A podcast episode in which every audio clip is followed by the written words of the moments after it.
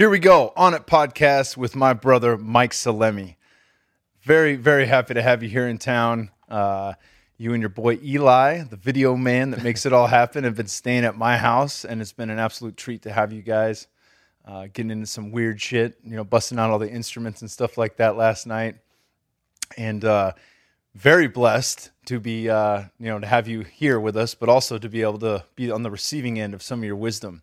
You had to put me through a uh, a brutal Eldoa stretch session yesterday that had me high as fuck for about 90 minutes. We opened you up Uh, good. yeah, in the best way. You know, it's funny, you know, in different practices like yoga and things like that, as you begin to open and stretch the body, how much you can feel the floodgates open. You know, not only with thought and intuition and things like that, but just like feelings fucking just start popping up. I mean, I was seeing purple with my eyes closed and just kind of levitated over into a meeting with Aubrey and our superfoods team and was not really prepped for that. You know, I'm sitting down trying to keep my shit together and started taking deep deep breathing, you know, and Aubrey smirks at me. He's like, "What's going on, brother?" And I stand up behind my chair. I'm like, "Oh, I'm, I'm cool. It's no big deal." And then, uh, you know, got a kombucha, and I was like, "Ah, I think I need to lay down." He's like, "Are you all right?" And I was like, "I just did some some kind of a spinal stretching that opened me up, and I'm feeling all sorts of shit. Uh, my hands were buzzing, my feet were buzzing. It was incredible, but I feel great, high in the best way. You know, no hangover, no problems." Like a good drug, as I like to say. Yeah. Hell yeah, brother. So very much appreciative of that. And then uh, later on today, you're gonna put our coaches through a little Bulgarian bag work, some nuances to the kettlebell game, and then hopefully we'll have time for some more Eldoa, so we, the rest of these guys can experience what I what I'm trying to describe here. So, Mike, you have a wealth of knowledge in so many things. Uh, met you at PaleoFX with the Mind Pump crew. They introduced me to a number of excellent people, Dr. Michael Ruscio being one of them, yourself being one of them, and then, of course, the Onnit crew, uh, largely why I have this job. So, a lot of love to the Mind Pump crew. But um, let's just start with the basics. You know, what got you started in weightlifting? So what got me started in weightlifting was when I was 15 years old. I was actually making the transition as a gymnast. So I was never really high level gymnast, but I experienced a pinched nerve in my back. And in order to heal that injury, I went to a specific chiropractor. And fortunately, he was a drug free world champion powerlifter. He was, I think he was in the 220 division. He was benching close to 600. Damn. So he rehabbed me right. And, um, you know, I'd always been into conditioning training, especially having a very disciplined approach to it. And he goes, you know what? Why don't you? I think you might like this. Why don't you come train with me? I'll build you up and uh, we'll see what you can do with it. So at that time, he took me into what was a private basement powerlifting gym. I've always trained in kind of uh, garages, you know, cinder block rooms. I've never, it's usually only on vacation that I'll train at a commercial gym and it feels very foreign to me. Yeah. But uh, this gym was called the Palace Gym, and it was a very small knit. You know, there was only about twenty of us, but they were all very high level, very disciplined guys, and we would get together usually at lunchtime or after work when these guys would get off. And this guy, Mike Ludovico, as well as the owner of the gym, really just took me under his wing. And that place really became my home. I mean, if I was going through tough stuff or anything, like I would always go to that gym. And there was even like a chill room upstairs, some just old school couches and a wine room. And the community that they were actually all garbage men, garbage men or um, police officers. So, but you got, and Public service. public service and all these guys man i mean you got to think these guys were old school garbage men. So the way these guys used to used to train especially they used to pack the can on their shoulder before all the automatic automatic stuff. So these guys if it was one lift that these guys were badass at it was the deadlift. These guys just had grown man strength on the deadlift because they just had built up all this awkward kind of conditioning strength and abilities from lifting garbage so they took me under their wings, and that's really where I started falling in love with it. And then there is where I started getting exposed to Louie Simmons's work. Okay. And the gym was very, very focused on starting with Westside programming. And once I was about 18, turning 19, I really wanted to take it to the next level. So I was fortunate enough to go out to Westside Barbell, trained with Louie for about a month, uh, got to meet guys like Chuck Vogelpohl and really just left a big, big lasting impression on me. So my kind of upbringing started in powerlifting and then uh, transitioned into Olymp- Olympic weightlifting and now kettlebell sport. Fuck yeah. That is that is that's an incredible lineage, you know, especially when you think about the people that touch you and how that transforms your life. Louie, uh, you know, Rogan calls him a fucking maniac, you know, just an insane guy. but he's developed so many great tools. You know, he really has. And just you know, thinking the conjugate method and how do we hit all the different forms in our training protocols to get maximum potential out of our bodies. There's a lot there. So what what have you noticed as you started to make that change into more of the odd types of training, utilizing kettlebells instead of you know traditional, um, you know bench squat, deadlift, and snatch, clean, jerk, those kind of things. Well, I think you know the the transition from more of just a pure barbell type of training, which I still love, to the more unconventional, whether it's yes, Bulgarian bag, kettlebells, clubbells, anything like that, also kind of paralleled and is paralleling right now my evolution as a person. So even though I love the gym and I really gravitate towards the gym environment, now as much as possible, I just want to get outside and use tools that I can take on a hike. You can go to the beach uh, every time I travel, anyone who knows me well, like knows I always travel either with a kettlebell in my bag. That's why my suitcase is usually all banged up. On this trip, I brought two Bulgarian bags with me. So, um, yeah, I just want to get outside. I want to touch the earth, go barefoot, and just have fun moving through any type of free expression of movement is really what I love right now. So, um, the unconventional tools not only do they develop strength and a whole host of abilities, whether it's strength, flexibility, coordination, any of those abilities of what it takes to develop a well-rounded athlete uh, in a way that's different from a barbell. There's a time and a place for sure, but when you're talking about especially making um, uh, a transferable skill to or transferable quality to let's say fighting, for example, it's like you're never really going to move in one plane. You need to be able yeah. to move in all directions, and you need to be able to to handle I mean, even just in life, you, when you pick up pick up your kid, when you pick up Bear, like you're never picking them up like in a in a straight line. You're always throwing them on your shoulder or playing with them on the ground. You're always um, so the ability to go from different position to tra- transition from standing to the ground has been really something that I've enjoyed and seen transfer in myself and also the other athletes I've worked with. Yeah, yeah, I think you touched on a great point. I think for a lot of people in sport, you know, there's definitely a big push for for GPP, you know, your general physical preparedness, and you can achieve a lot of that through basic primal movement patterns, push, pull, squat, hinge, lunge, twist, those kind of things. But at a certain point, you need to get off balance. You need to train things that are going to, you know, be similar to when you're on a football field. You know, you're not you're not in a perfect squat, you know, half the time one leg's in forward of the other. You know, you're pushing but it's not you know with a bench behind you you're pushing with your own feet hooked into the ground those kind of things pulling doing the same stuff there's so much more transfer there as you begin to dive into these odd tools and it doesn't mean that you take you know it's a replacement for these other things mm.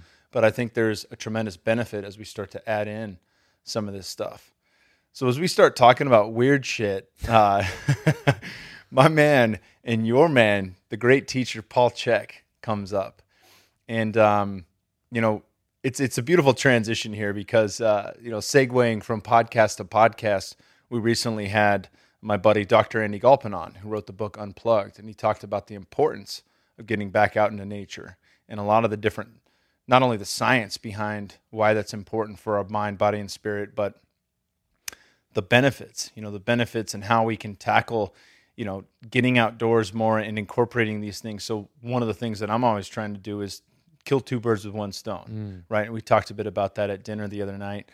So yeah, you take a kettlebell to the beach. Not only are you getting sunlight, you're getting grounding, you're getting negative ions from the ocean, but you're also getting a pretty awesome workout in on an unlevel surface, right? So there's there's many great things that are going to be causing physiological physiological adaptation as well as just priming your body and your emotional state from getting outdoors. So head Andy Galpin on, we got you on next week our dude Paul Chek's coming to town. It's gonna be so. Hell oh, yeah! So let's dive into that. You're one of Paul Chek's number one students. You've been through all of his training. You finished recently. Is that correct? No. So I was. I'm still in the program. I mean, to, to be a Chek practitioner, it's a very involved practice. I mean, it takes years. If if you're on the program and you're following it dedicatedly. I mean, it could take anywhere from five to seven years. There's four levels, like really five if you include exercise coach in the practitioner side, which is the more corrective performance side of things, assessment, stuff like that, orthopedic side. Then you have the HLC side, which there's three levels. Now, to go through both those and also to do the work, because in order to graduate to each level in the Chek system, you have, especially at the upper levels, you have to submit case studies and whatnot. You really have to put in your time and practice. So um, I've started going through the system, but I've worked very, very closely with Paul for two and a half years to rehab my own injuries from sport, as well as to kind of build me back up. Um, so my work really focused with Paul on the uh, client side.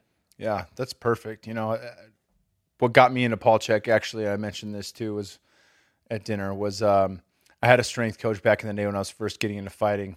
And uh, I've told this story before on, on Rogan's, but uh, you know, thick New York accent. And he was like, "You you fought a lot," and I was like, "That's a fucking weird thing to say to a dude." You know, like we got protein shakes and shit like that. Like I fart about as normal as everybody else does, right? He's like, "No, man, I think you got a a, a food intolerance." And uh, I wasn't. I was pretty resistant to it at first, but he put on the old "Flatten Your Abs Forever" video on VHS, and I was like, "Fuck, man, this guy knows exactly what he's talking about." And uh, you know, did an elimination diet, added back gluten in, and it just blew my mind the difference. I couldn't breathe out of my nose. Really felt bogged down. Mm. Had a ton of gas, so I was like, "All right, you were right. Sorry." And then uh, you know that that started the path of me diving into how to eat, move, and be healthy the last four doctors you'll ever need, and really just branching out into into Paul's wealth of knowledge. Um, what what made you want to do that? Did you want to? I mean, you said you wanted to work on yourself first, and that's that's kind of why I went to HLC, the holistic lifestyle coach. Not to be a coach in that, but because I knew I needed to work on meditation. I wanted to learn qigong. I wanted to learn breath work, and just dive into that for myself. Is that really where it started for you? Well, for me, I was first introduced to Paul's work when I was 18. So I was competitive in powerlifting at a decent level. And where I was a strength and conditioning coach at, fortunate for me, and I feel very blessed for this, the entire facility was really modeled after all of Paul's teachings. So we had high level Chek practitioners there, HLCs, we had hypnotherapists, very good chiros. So it was. Where's this place? It's no longer, unfortunately, but it was in the Bay Area. yeah, and the owner of the facility was one of the first CHEK practitioners in the Bay Area, and wow. he really took me under his wing. And you know, at that time, I was doing the best I can with the knowledge that I had. I was still very disciplined in my diet, or what what I knew at the time. Like I think it was e- the whole EAS approach. Um, and I had a lot of gas too. Yeah. Um, yeah. But then yeah, he, Myoplex isn't that good for oh, the gut? Yeah. That's strange. I was wondering why I was having all those gas, and later as I I don't think it's cool today, but still before it was cool to look at your own poop and and interpret what that's telling you about essentially like the internal report card of what you have. Now, you know, lab testing is very popular, etc. But for me, what what his name was Brian Sham introduced me to not only was this holistic model of looking at high performance, but also really how to eat, move, and be healthy, which still to this day I think is probably the greatest contribution uh, as a resource to not only just health in, in general, but to athletic performance. Because I think there's, it's very important, and, and this is something that I feel passionate about that health should form the foundation for high performance. And I think people think that there are two completely different things. Health should always be the basis there because if you don't have enough life force to endure the rigors of training, then you're always going to be draining and you're always going to have some type of injury or it's going to show up as some type of challenge, whether it's relationship wise. If you're not managing yourself, and that's really what you learn in how to eat, move, and be healthy. And I think the beauty of the HLC program, especially like level one, level one is all about healing you. It's all about you first. So getting yourself healthy, getting your mind right, managing the six foundation principles, which if people took care of the six foundation principles, so managing your thoughts, your breathing, your hydration, your nutrition, your movement practice, balancing working in and working out, and then your sleep. If someone managed those six foundation principles well, that would take care of about 90%, if not more, of all the health related dis-ease that we experience today. So just focusing on that, and it's something that I'm still reading at least yearly. And every time that I read it, I'm usually ready for something new to incorporate into my own life. So it's never something that gets old. And I think that was Paul's how do I'm sorry, uh, the Four Doctors was a great contribution, but that's really where it started, and that's still like a timeless classic for me. Yeah, hundred percent. That's actually there's only one book I've read more than than How to Eat, Move, and Be Healthy, and that's um, A New Earth by Eckhart Tolle, mm. and that's because I'll pick up, from, as with Paul's books, I'll pick up things and reintegrate them into my life, and and you know, just as with diet, you know, there's no one size fits all diet. Said it a thousand times, I'll say it a thousand more but there's different points in your not in your life where you need different things you know and so you may eat a certain way for a period in your life and then notice some changes as you listen to your body and there may be some information that doesn't resonate with you right off the bat and as you rehash and go back through the material it resonates with you the second or third time that you read it. 100%. Yeah, that, that definitely was a game changer. So I want to dive into a little bit. One of the four doctors, you know, let, us talk about the four doctors here. okay. So we got we got Dr. Happy, Dr. Movement, Dr. Diet, and Dr. Quiet. Is that correct? Yep, that's correct. So of those four, there is one, you know, if we talk about Dr. Happy, we got to take care of us. We got to play more. We got to be happy. We got to do the things that bring us joy in life. And the things that bring us joy in life that don't come at a cost. You know, Paul used to say that you don't fucking reward yourself. If your goal is weight loss, you don't reward yourself with shit food at the end of your 20 pounds of loss, right? You don't take two steps forward to take one step back. That's not a real reward, right? And um, I think people can understand that a bit. Doctor movement, yeah, you need to fucking move. You need to move properly. You need to take care of body mechanics, things like that. Doctor diet, you know, we've we've been diving into that quite a bit. Figuring out which foods you have an intolerance to um, can be a game changer, and that's cheap. You don't have to do a $2,000 blood test or some other nonsense. You know, you do an elimination diet for 30 days, you add back in some problematic foods and see where you sit with them. But Dr. Quiet, Dr. Quiet has been a massive one for myself. And I think it is highly important for men in general, especially high level performing athletes that you've worked with and I've worked with. Um, it's just something in the West that we fucking leave out. You know, it's like, oh, that's uh, that's shit women do or that shit you know yogis in the east do and and what's the importance and why should i why should i practice meditation? Why should i practice breath work? Why should i focus on sleep? Why should i take naps when my body needs it? Mm-hmm.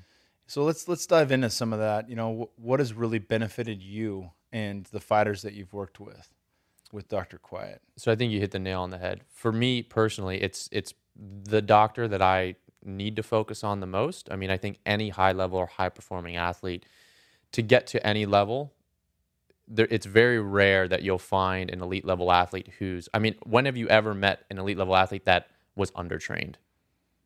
It's very rare, if ever, to happen. So, but the benefit that, you know, Dr. Quiet is the doctor responsible for introspection, reflection time, rest, repair. It's, it's synonymous with the parasympathetic nervous system. So as athletes, we're all, for the most part, we're all go, go, go, go, go. So the message for me, especially in my own not only movement practice, but my own reflection practice, is to incorporate any tool that I can with where I'm at in that moment that will help me kind of rebuild the system. So for me right now, and we were talking about this a little earlier, like we, I just shot a, what'll be a, a small program with Paul on, on this concept of working in that to my knowledge, I was totally unfamiliar with before I was introduced to his work.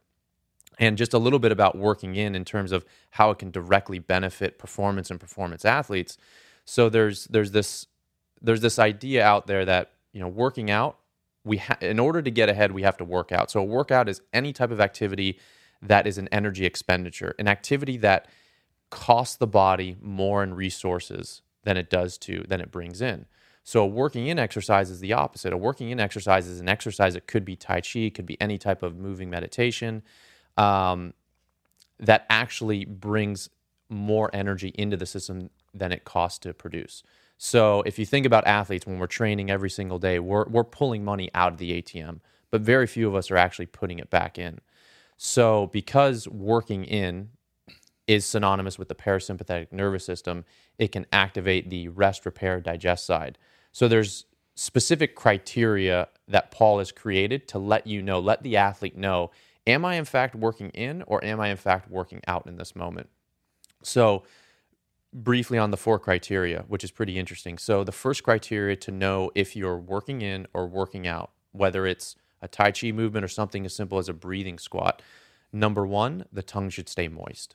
If the tongue starts drying out, you know you're you're in, you're entering a more sympathetic state because the tongue is an extension of the visceral system, the digestive system. And so what happens when we when we get hungry, for example, or when we're about to eat, our saliva increases. As soon as that starts drying out, we know we're mo- moving into a more workout state. Yeah, if you ever had cotton mouth while you're running, you know you're huffing and puffing hard. I've noticed in breath work, especially in things like even breath of fire with my tongue pressed to my mouth, I have to swallow saliva often. Hmm. That's how activated the parasympathetic becomes. Sorry to cut you off. No, keep, no. Keep diving in. Well, I think just uh, to piggyback on that note, I think it's really interesting. It probably should be mentioned that certain breath work can be very sympathetic, just like certain forms of Tai Chi. Just because it's Tai Chi does not necessarily mean it's a parasympathetic activity. Certain forms of Tai Chi can very much send you into a sympathetic state. So there's kind of a distinguishment that should be made there. But in general, when the tongue starts drying out, you're moving into more of a flight or fight state. Then the second thing is digestion should improve. So anyone who's had a big Thanksgiving dinner and gone for a walk, I'm sure has had the experience that their digestion improved following that meal. Or if you go out to a restaurant and you just go for a walk to your car, usually you feel better. So the idea is that you can do a work-in exercise on a full stomach. It'll stimulate the parasympathetic nervous system, increase your rest repair functions, and that's one way you know you should be able to do the exercise on a full stomach. then you'll take one of those nice big police cops, the poop police. Pussy policeman. Yeah. Poop police. Paul has an excellent. We'll, we'll we'll get that if not for this episode, definitely for Paul's, but uh, a little. uh, We might run it for fucking both because people need to be comfortable with looking at their own shit. But uh, yeah, he's got the poop lineup, right? So you've got you've got all your your bad guys up against the wall in a classic cartoon lineup, and this perfect giant poop with a police hat on that looks like the model shit, right? that's that's what we're aiming for, not the bodybuilder poop, not the sludgy guy or the ghost poop. But yeah, you know, Not there's the flasher. not the flasher. yeah. Yeah, getting comfortable with that. So what are the other benefits? I, again, sorry to jump in there, but No, no, please. Um, so we have these reminders, right, that can put us in place on working in versus working out. You know, ways to tell if we're on the right track when we're actually trying to have a working in practice. Right. And so there's two more. There's sweating, which is a common sign of someone working out. And then the last one is really a combination between heart rate and breath rate because they work interchange they work together. So if your heart rate starts increasing, that's your signal to know, okay, this is a working out activity. And correlating this to performance, when I was working with Paul, one of the things that he did to really benefit my kettlebell training and my kettlebell competitions was we actually, my, my favorite work and exercise, and these are all in Paul's book, is a breathing squat. Very simple exercise, not threatening at all. You can do a squat even in a gym if you wanted, and people wouldn't look at you funny. but just a breathing squat and with the breathing squat, what we were working on was getting to the ability where I could go 20 minutes consistently, where I would stay and manage those four criteria. So my heart rate and breathing rate wouldn't increase. I would not sweat. My tongue would still stay moist. And if I was to eat, my digestion was improve. But once we got to that, then we started adding in a kettlebell. So then I started doing whether it was a combination of a very, very light load. We're talking like six to eight kilos, a clean and jerk, and or a swing into the overhead position. Now, as I was performing that activity, if I started noticing that my breath rate or any of those markers started increasing, I would immediately set the weight down, go back into a breathing squat, and then calm the heart rate down. And ultimately, I think it almost took about six months, but I was able to do at a light load, I think it was like with two eights or two 12 kilos, about 20 minutes continuously where it was a work and exercise. Wow. So you can imagine in whether it's competition or in a fight or anything like that, the longer that you can stay in a parasympathetic state. I mean, when you go flight or fight, the the window starts sh- starts really closing, right? You don't you're not able to your imagination starts closing now what you can foresee in the future. All these things start really narrowing the the viewpoint. So the aperture changes. But if you can stay calm, relaxed, repaired, you can stay in that state of relaxed readiness or the zone, however you want to call it, your ability to manage your external environment will be incredibly more heightened. So that was one direct carryover that I noticed of just incorporating a working in activity and then how it related to being more physically fit as well as a more centered and more mindful athlete in sport. Hell yeah. So let's paint a picture of that. You know, one of the first things that caught me when I started going through um, Paul's working in breath work, you know, standing, qigong, things like that, was it was reverse breathing. So you exhale, diving into the bottom of a squat, and you inhale coming up.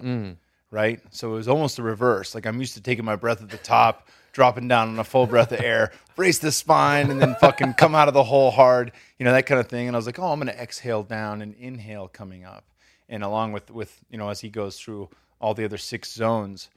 But, um, it's interesting to me. So, I mean, I, I say that to illustrate for the people. Like, if you want to try this for yourself, this was my first starter too, where I was like, holy shit, I feel better doing this. It's very calming, you know, to exhale down on a full exhale and then slowly come up. And the idea is to go slow, not to go fast. It's not a workout, and we're trying to build our, our faculties from the inside out using the breath and connecting it to the body.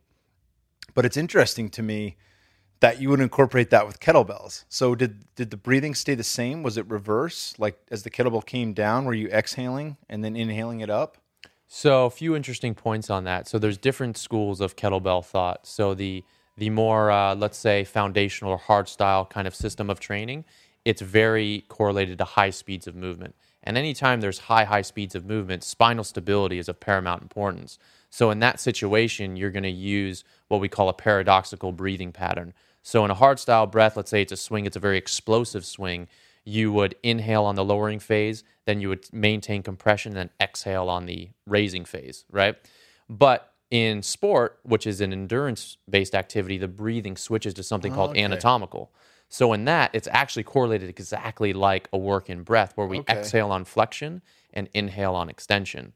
So the way I was using it with the working in activities was exhaling on flexion, inhaling as you extend. Now, interestingly enough, the the breath that we use in, in a work in practice goes hand in hand with our anatomy and physiology. So anytime that the body moves into extension, external rotation, and abduction or away from the midline, that is matched with inhalation because the rib cage is opening. Or we're coming anytime we're let's simplify, anytime we're coming out of the fetal position. Anytime we're going into the fetal position, which is matched with flexion, internal rotation, and adduction, are moving towards the midline, when the rib cage closes down, that's naturally matched with exhalation breath. So we're working hand in hand with our physiology to, once again, increase our life force energy or however you want to call it. But we're working with that. We're, and this is another really key point that I really had to learn working in because in the gym, we're always taught you got to be super technical, right? Like you got to align the spine, make sure everything set the hips back, all this stuff. Yeah, you're always in that one fixed. That's one thing that mind pump. I love how they crush and go against, you know, the fucking the norm. but like the idea that you always have to have this perfect spinal alignment. It's like when does that happen on the fucking football field? When does that happen in gymnastics? Never, never, never. Like they, you know, they took so much shit for this video they did on a rounded spine plank you know, where you're just hollow back plank. And how much how much more do you feel the abs activate when you get into that position? And even just flowing from neutral spine into the rounded back, hollow back, you know, plank. But that's a fucking static move. You're not under load. You're not going to get hurt doing that. And every chiropractor and sports phys guy and their mom chimed in about you're gonna fucking hurt somebody showing people how to do shit like that. And it's like, no, this is the way we move. This is the real world. This is what happens in sports. This is what happens in a fight. You know, and, and even looking into lifting, like it's cool to have a perfect, you know, deadlift and we're under a lot of load. But you look at strongmen doing the Atlas stone and shit like that. How would you pick up a fucking boulder in the real world? Mm-hmm. There's no handles. You're gonna reach over that thing with the fucking rounded upper back. You're gonna brace the thoracic, take a deep breath in, and pick it up. That's that's how we move shit in the real world. So this idea that breath has to be at a certain cadence and the spine has to be in perfect alignment, it's just you know it's one of these dogmas like diet, you know, or you got to eat 500 grams of carbs to be loaded up, and you got to have this, you got to have that, and people attach those things as a part of their identity right? This is the way it is. It's the way it's always been. It's the only way, and it's it's just not that way.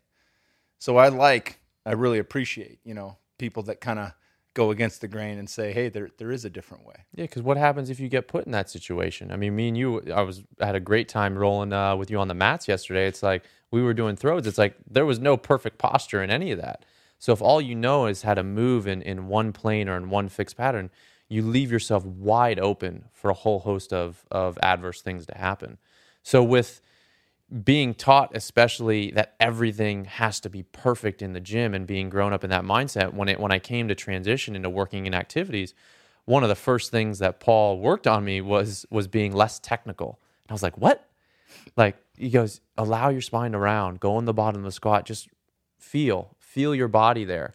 Don't be so rigid allow your neck to hang and then just hang out and when you're ready you come back up and that whole concept might seem simple, but if what you've been in, what you've been programmed is every single time you flex at the hip, you need to have perfect spine alignment. I was just like, this is amazing. And then all of a sudden, I started, you know, oxygenating, oxygenating the body. Started, and that's the, the purpose of working in is really to pump the body, right? So if, if we're if we're too rigid in any of these movements, then we kind of we don't defeat the purpose, but we're we're not nearly going to experience the the magnitude of benefit we can. So um, I've noticed tremendous benefit from just also letting go to that attachment of perfection as it's expressed in the gym as well as at as it manifests into other aspects of my life.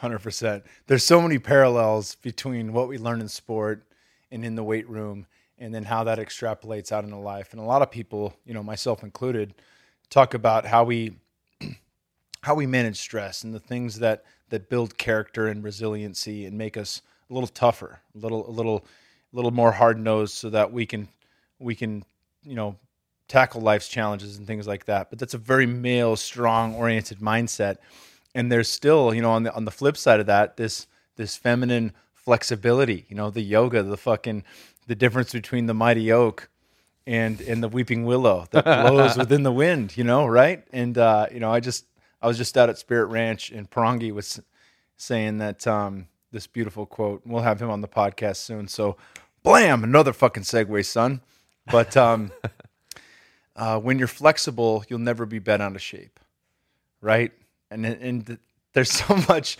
that there's so much that extrapolates that not only from a physical standpoint, which we're talking about, but how that goes with life. You know, life is always fucking changing. There's always new challenges, and your ability to adapt and mold with those challenges and changes as they come can greatly enhance your perspective and your quality of life. So you're not so rigid in this is the way that it's always been. I've had this job for 20 years and now it's gone. What the fuck am I going to do? Or that was my wife for 15 years and now it's over. She's leaving me for this young strapping buck that I can't compete with. You know, whatever the case is. Uh, yeah, that's phenomenal, man. And that's the feminine principle. Like I'm here, you know, I'm having a great time here at On, and I was in the cafe earlier, and you guys got some really fit, pretty athletic guys here, and one guy looked like he was uh, pretty badass on the mats, and his shoulders were literally up to his ears. Like I was waiting for him to breathe and exhale and and just let him. And I, and I wanted to go behind him and be like, bro, like chill out a little bit. but you can just see like just adding in a little, and these are all feminine principle stuff the the cold wet darkness moisture relaxation being able to be flexible. These are all feminine qualities that if brought into the the right and if used properly will enhance you know the more that you can come into it this is one thing that that paul really worked on me with was you know when we're training every single time you hop in the gym the goal is to exceed your prior performance by 1 to 3% if you can't honestly look at yourself and exceed the last performance by 1 to 3%, you don't belong in the gym. So that's a pretty scary notion, especially if every single time you're in there, you're trying to train and bang. So what that does is it forces you to look at yourself and the choices that you're making and really say like, okay, am I training? Am I draining? And if I'm honest with myself, maybe today is a day where I might need to get to sleep earlier because if tomorrow, it, it really puts you in a position where you have to take responsibility for what you're creating moment to moment and day to day.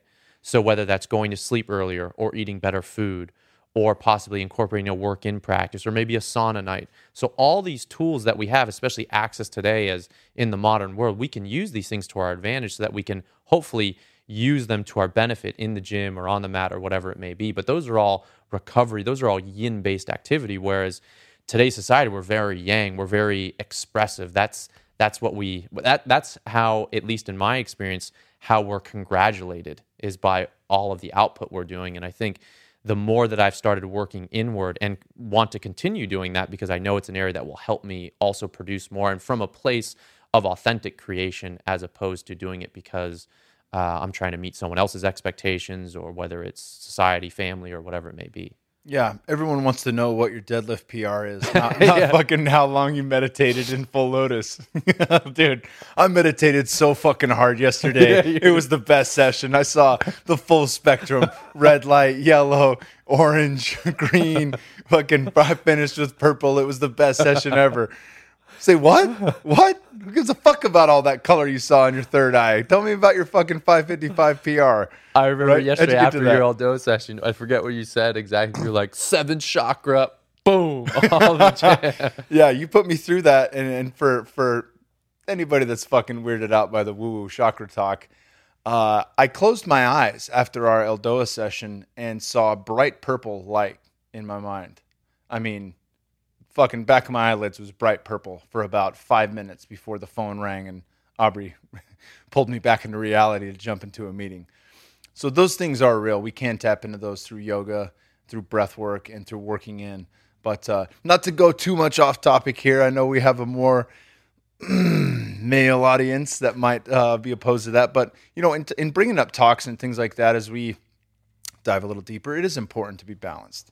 It is important to talk about what are good feminine qualities. And it doesn't mean like, you know, you need to throw on a fucking dress on the weekends to to experience the feminine. No, you just have to have balance. You have to understand what are great masculine qualities that women should embody and what are great feminine quality, qualities that men should embody. Because to be a, your best version of yourself, to total human optimization, right? That requires having a little of both. That requires having a little bit of give and take and to not forcefully fucking jam your fist through everything in the world. You know, to, to create that balance. And it starts with within. It starts with you, right? Sure. And and one thing that and this is something that I incorporate a lot of times with my athlete and why I also love the unconventional training tool is once again we can go outside, we can get in nature, which it's much easier to tap into just a more restful uh, balanced kind of mindset and grounded mindset when you're outdoors, when you're barefoot. But one of the things you can do is you can use a totally simple exercise, like I said earlier, like a breathing squat. Everyone knows how to squat more or less, or should.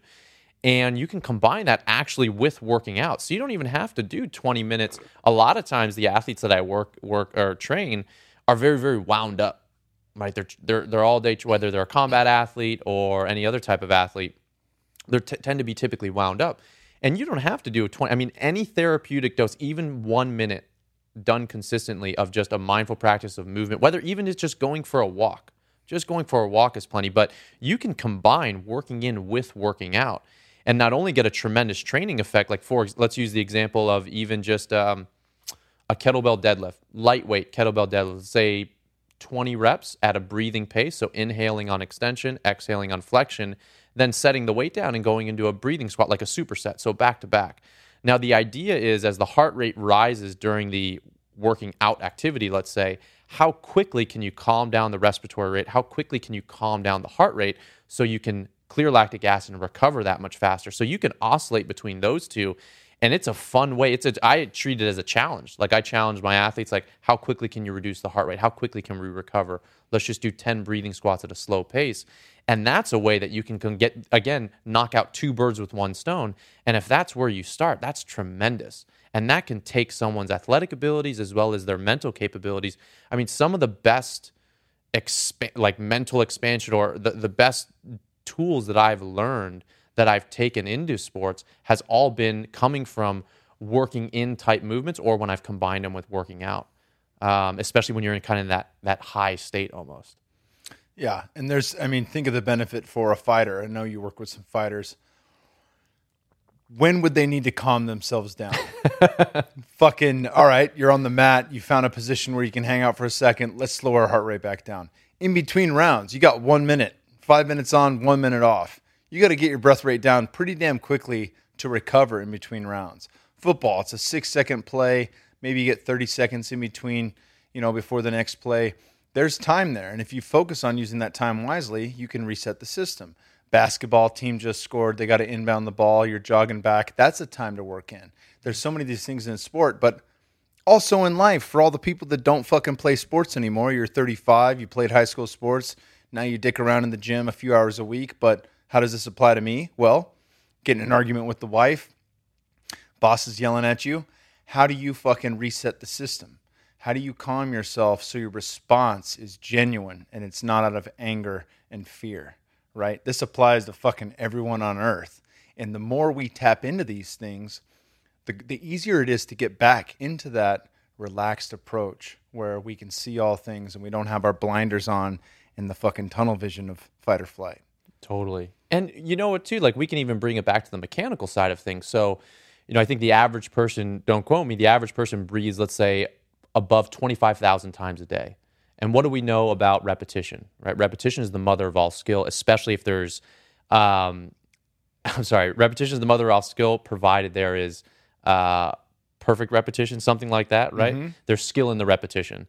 But you know, we breathe so many times a day, so you can imagine if someone has a breathing dysfunction, it can magnify itself in so many other different ways of our life. But let's take a breathing squat for example, because that's what we've been talking about.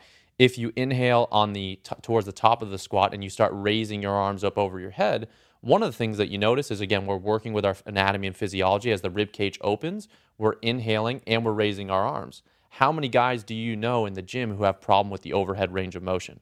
Yeah, this guy right here. Right. So we can ask ourselves, what is that? Is that uh, a thoracic spine issue? Is the T spine uh, a challenge? Is it a shoulder issue? Is it a pec issue? Is it yeah. subscap? Is it a lat issue? Or is it a rib issue? One of the things that I was totally unaware of, and, and back at home, I get regular wa- body work. Used to get it about once a week. And, you know, before I really started really incorporating a regular practice of working in, especially a breathing squat, um, was, you know, the ribs in, in the intercostal should you should be able to get your your fingers in there. So anyone who's listening right now, I would encourage you to uh, put your hand right in between your ribs. If you if it's very painful, that's one sign uh, that you might want to do some work there. Or if you can't fit your hands deeply into in between the ribs and they feel locked up, imagine you know when the when the arm goes overhead, the ribs need to open up. So, by just incorporating a breathing exercise, you can pump and you can get an opening effect there that'll directly translate into any of your overhead lifts. And especially with, you know, men in general, I mean, females not so much because they tend to be more along the lines of hypermobile or a little bit more mobile in, in especially in the overhead position, but guys, just getting someone to breathe properly can open up the ribs and have a direct correlation to their their lifting. Um, so that can be, you know, a mechanical benefit that you can notice right away. Yeah, and that's big because where you're where you're short in range is where you get hurt, right? Any any chronic tightness you have, and, and myself included, actually right right before I went to HLC one in San Francisco, uh, I had had a, a slap tear on my right shoulder from trying to do a max effort snatch. But to begin with, I shouldn't even have been fucking around with a max effort snatch because my overhead position was shit. I was run down from overtraining and fighting, those kind of things, right? So we have a, like a barrier to entry that we should be making sure we have our prerequisites in order before we start going towards something like that. Right? If our breathing mechanics are off, if we don't have if we don't know how to get tight and activate the transverse abdominis, we don't really have any business trying to do a max effort deadlift. Right? Because I don't know how to brace the spine. I don't know how to brace the core. You're just asking for an injury. Right? So I think a lot of these things are base principles that whether you're a professional athlete or just somebody that wants to get into better shape, these are things we need to focus on. They're things that really can prevent us from having to take six months off, or in my case, over a year to get my biceps back to my ear overhead with the right arm, simply because I made that mistake of not listening to my body and not taking care of, you know, where where my blinders were, where my blind spot was physically. I'm super happy to hear you say that. pain teacher came in to, to bring a Pain new, teacher, yeah. came in to teach a new level of awareness around that. But that's sometimes how we need to learn, and that's how I, you know, it's interesting as I transition to every single sport. When I look back at the times, it was always around an injury. So in every single sport, what I thought was the end of the road really opened up, and it's really what sent me to Paul. You know, I went to Paul to heal an orthopedic injury that no one could figure out. I went to nine different practitioners over the course of two plus years, and he was the only person that actually could identify what was going on, which was a compartment syndrome in my arm. So the common medical advice was either get surgery or stop the sport that you love. And I refused both, but what I thought was just a devastating thing that was going to put me out forever really opened this whole new door into everything that I'm doing now and and really why I'm so passionate about getting this message about about building the more balanced athlete that can hopefully incorporate both kind of both worlds so that they're not only going to enter a fight or be a champion one, two, three times, that they can really continue their sport for as long as they have the dream to do it. Uh, and, and then they, don't- they just won't be stopped in their natural evolution as an athlete because of an injury that could have been prevented or an overtraining state or something like that. Yeah, and then they don't, you know, move around like a fucking robot the rest of their life when they hang it up, right? They have some use of their body still. So when you're 40, you can still play with your kids, still run around, can still get freaky in the bedroom, you know, find some new positions other than missionary and standing at the edge of the bed, right? It's it's it's important. People, you don't, you know, fucking one of Paul's quotes that I absolutely love is is sooner or later your health will be your number one concern. And we don't we take shit for granted all the time. And I was just talking to, to Dr. Dan Engle about this. Oddly enough, that podcast will air after this one. But uh, due to the due to the powers that be in, in the podcasting world. But um, we take for granted those things, you know, until they're gone. You know, and, and fucking people write songs about that shit, but you really don't know what you have until it's gone. And that comes at a very high price when we talk about our physical health, right? Because it's so many people, especially, you know, there's so many baby boomers out there that they think to themselves, ah, you know, you know, I'll, I'll, I'll eat these good things. I'll add in the fish oil. I'll do that, but I'm not getting rid of this crap that I love because I've eaten this my whole fucking life. And guess what? I'm still here, you know, and even, even my old man, when I try to, try to talk to him about, you know, like making sure my son is eating good food and, and, and he does a good job of, of trying to, trying to adhere to, to some of our requests. I would say he does an excellent job, but you know, the the old mindset. Well, well, I raised you, and look where you're at. Well, yeah, I had to undo some shit. I had to unwind some stuff. You know, I grew up eating gluten like a lot of dudes in their 30s. Grew up on fucking cold cereal and non-fat milk and sandwiches for lunch, and it was fucking gluten 24 seven. You know, so yeah, I had some shit to unpack after that, literally and figuratively. You know, and rewiring my system and putting healthy things in my body. But um, you can't take your health for granted you know, and really, I think being mindful of your body, paying attention to those things, and um, you know, even with all that I've learned and continue to learn, there's so much more to learn, you know, and that's the beauty of it is that if we pay attention and we try, and we're we're disciplined in working on ourselves, and and you know, as Aubrey says, there's mindfulness in our in our meditation practice and how we go about the day, and there's mindfulness. What do we take in? What do we have? you know, promoting ourselves for the future? What knowledge do we gain each day that makes us a better person? So now we have the tools necessary mentally to take ourselves to a different level so that we live each day better than the day we did before. I love that. Hell yeah. So let's segue right into fucking teacher plants because we've been we've been playing with just the tip here for a minute. Oh man. So um, you know, uh, I've I've uh, I've mentioned before on on Aubrey's podcast and Joe Rogan's that some of the things that have helped transform me, um, in a way that nothing else has. You know, I've been you know plants like ayahuasca and uh, psilocybin mushrooms and even cannabis to a degree when when used properly. Have really re- they pull me out of my my daily routine. They pull me out of my my everyday thought pattern, the loop that fucking plays over and over again. And they allow me to see things, as Eckhart Tolle calls it, the observer. I can witness the mind speaking and know that I'm not that thing. I'm the thing witnessing it. Right. And from there, I can see things from all angles. It changes perspective and it's given me insight.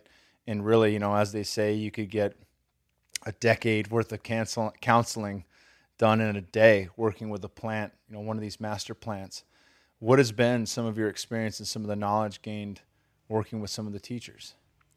It's been for me just in the past few years, and, and always it's been done. You know, I'm very grateful. It's always been done very ceremoniously. So O is with intention, O is with a preparatory practice, diet before, um, harmonizing the body with the other people in the tribe around, and then also integrating it after. So it's always been done, in my experience, very beautifully. And so I've always had positive experiences with it. And my experience is it's like you said, it's allowed me to develop a new perspective around life. And also, like, even where I'm at right now, to be completely honest, it's, you know, as an athlete, a lot of times it's all about you, right? It's all about what, how can you get to that next level? How can you win that fight? How can I reach this number? Whereas now, as, as even I'm building my brand and, and whatnot, it's all about the message that I got in in one of the most recent journeys was it has to be about the all. It has to be about everyone else. If I'm really to to grow to the next level of the the person I want to be and the person I'm dreaming to be, it can't be about me anymore. And so just that whole concept has completely changed my interactions with people, completely changed my level of gratitude, the people even just being here and how grateful I am to to connect with you at a deeper level and spend time with you and your family. It's allowing it's really been one of the best most therapeutic and and just most beautiful tools I've incorporated in my life. So I'm very grateful uh, to the teacher plants and for all the people that have supported me in having a beautiful experience with those because now it, I've realized like it, it, it was very much not about me. Even just the people around me who were, were a part of the ceremony were all holding space or were all a part of that experience. And we were talking the other night about the importance of tribe and fear and, and how we can move through fear if we have a good tribe. If we, what did you say, like the buffalo? yeah, we talked about the buffalo. Uh, Parangi talked about this at Spirit Ranch. And, you know, again, we're getting weird here with, uh, you know, deal with it. Um, he talked about the wisdom, the Native American wisdom that they take from animals and plants. And one of the wisdoms that, that is brought about from the buffalo is that when the storm comes, the buffalo does not try to outrun the storm because that makes the storm last longer. They can't outrun it. So they get shoulder to shoulder with their pack and they go fucking head first mm. through the storm. Right? Yeah. But that takes having that good tribe. That takes having that, look, we're all going to stick together in this and we're going to tackle this thing head on. And when you do that, they come out of the storm much faster. That's the fastest way through it is to go fucking right head first into it. Yeah. You know? Yeah, you touched on a really important piece there, something that I've mentioned in the past. Um, for people that are, you know, wondering, you know, like where do I start, things like that, there's an excellent book called The Psychedelic Explorer's Guide. Tim Ferriss did an episode on his show with uh, Dr. Jim Fadiman. And um, they really talk about the importance of having a guide or a shaman to walk you through these things, to guide you through the tough spots. Because you talk to anybody and they'll say, Oh, I tried that when I was in high school drinking with my friends and it was the worst experience ever. Well, yeah, there's a right way and a wrong way to do anything in life. And I think having the right intention, the right mindset, having the right environment, you know, set and setting. Timothy Leary beat that mm. beat that drum till he put a hole through it. But um, it's important. That's why it keeps coming up, you know. And I think, fortunately for you, you had all these working pieces where people took you by the hand and guided you through these wonderful experiences. And the difference between doing it right and doing it wrong is astronomical. I mean, you do it wrong, um, you can have some very lasting issues. You do it right, and it can open up your world into a whole new light where you see things differently. You're more receptive and uh, you can be a bit more like the weeping willow, a bit more flexible.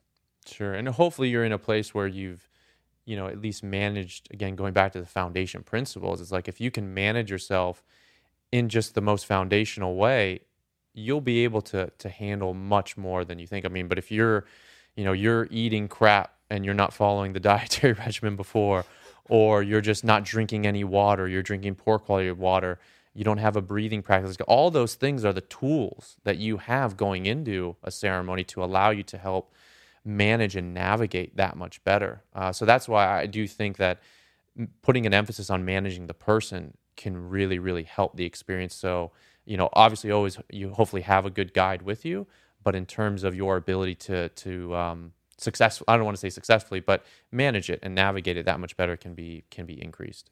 Yeah, hundred percent, brother. Well, what else you got? You got uh, you got some stuff coming up. I know you're working on with a lot of cool shit with Eli. Got some cool videos going. Yeah, we got some really neat stuff. We got um, so right now I'm working on a book. Um, it's essentially going to be, you know, one of my main inspirations is to get people out of the gym outside, which is why the kettlebell is such a great tool, and the amount of athletic abilities you can complete. But beyond that, this first book it's kind of going to be like an encyclopedia or a guidebook and it's going to be hopefully the most i mean it already is but i'm trying to make it one of the most if not the most comprehensive books out on anything and everything you can do if all you have is one kettlebell. So if all you have is one how can you train for power explosive strength? And how can you train for the endurance qualities? And how can you also train in the you know i love one of the things i appreciate about the guys at it and the kettlebell guys is they do a lot of flows. They do a lot of rotational stuff which is kind of where in the most recent years where kettlebell training is going so juggling, for example, all, all these kind of ways, how all these different methods you can use with the kettlebell. If you just had one, how can you get a phenomenal training effect? So that's one of the big projects that I'm working on right now, which probably will be available in the next about two ish months. Um, oh, awesome. Yeah. Fuck yeah. you got a title? Uh, yes, uh, Kettlebell Performance, the Comprehensive Guide, Volume 1.